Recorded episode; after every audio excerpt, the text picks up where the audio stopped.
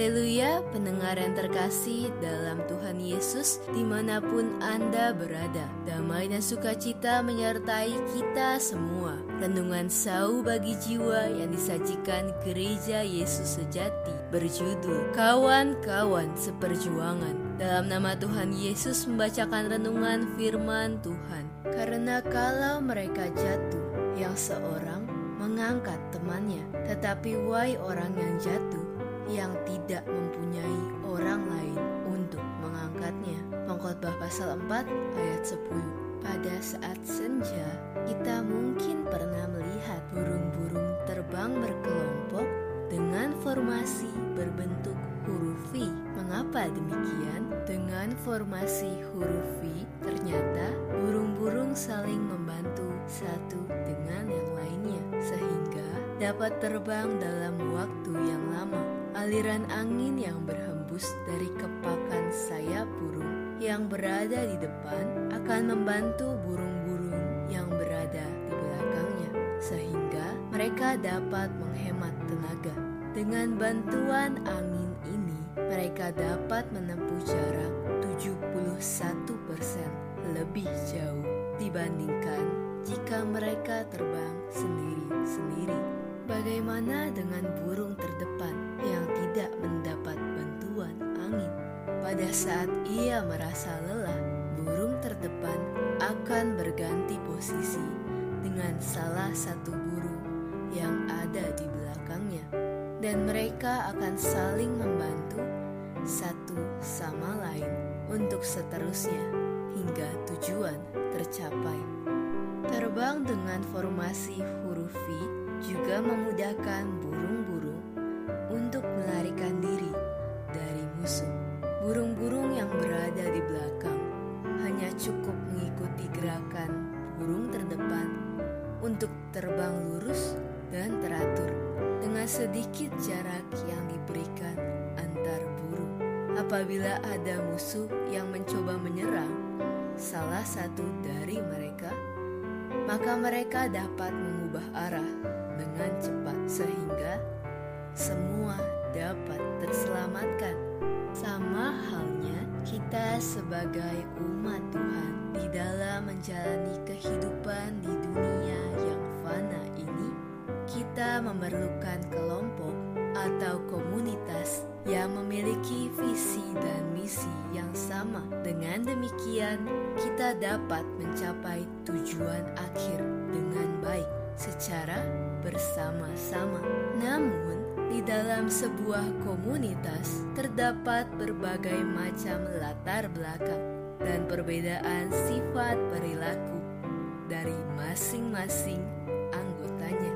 Agar kita dapat mencapai tujuan dengan baik, maka diperlukan formasi yang didasari oleh kasih Kristus, sehingga dapat tercapai kesatuan hati dan kerjasama yang baik. Seperti halnya burung-burung yang terbang dalam formasi, kita sebagai umat Tuhan pun harus memiliki kasih dan kepedulian terhadap kawan-kawan seperjuangan. Kita perlu memperhatikan dan mengasihi yang lemah, mendoakan yang berbeban berat, dan tetap bersatu hati menghadapi setiap serangan si jahat. Saat menghadapi kesulitan hidup, mungkin teman kita satu persatu dapat meninggalkan kita. Namun, dalam komunitas yang didasari oleh kasih Kristus, seorang yang mengalami kesulitan dapat merasakan kasih persaudaraan yang menopangnya dan menguatkannya untuk melalui masa-masa sulit. Karena kalau mereka jatuh, yang seorang mengangkat temannya, tetapi why orang yang jatuh, yang tidak mempunyai orang lain untuk mengangkatnya. Pengkhotbah pasal 4 ayat 10. Saat kita menemukan saudara seiman yang sedang lemah dan memerlukan pertolongan, kita dapat dengan segera mengulurkan tangan untuk menolongnya. Tetapi kadangkala pikiran dan pertimbangan kita akan sesuatu hal justru menjadi penghambat bagi diri kita untuk menolongnya. Maka, marilah kita saling mengevaluasi diri dalam hal mengasihi sesama agar kasih Kristus dapat dinyatakan dalam kehidupan kita. Hendaklah kamu selalu rendah hati, lemah lembut, dan sabar. Tunjukkanlah kasihmu dalam hal saling membantu. Efesus pasal 4 ayat 2 Di dalam menjalani kehidupan rohani, kita menuju kerajaan surga. Selain memerlukan kebenaran firman Tuhan, dan penyertaan dari Roh Kudus. Kita juga memerlukan kawan seperjuangan yang didasari oleh kasih Kristus, agar kita dapat saling mendukung dan menguatkan.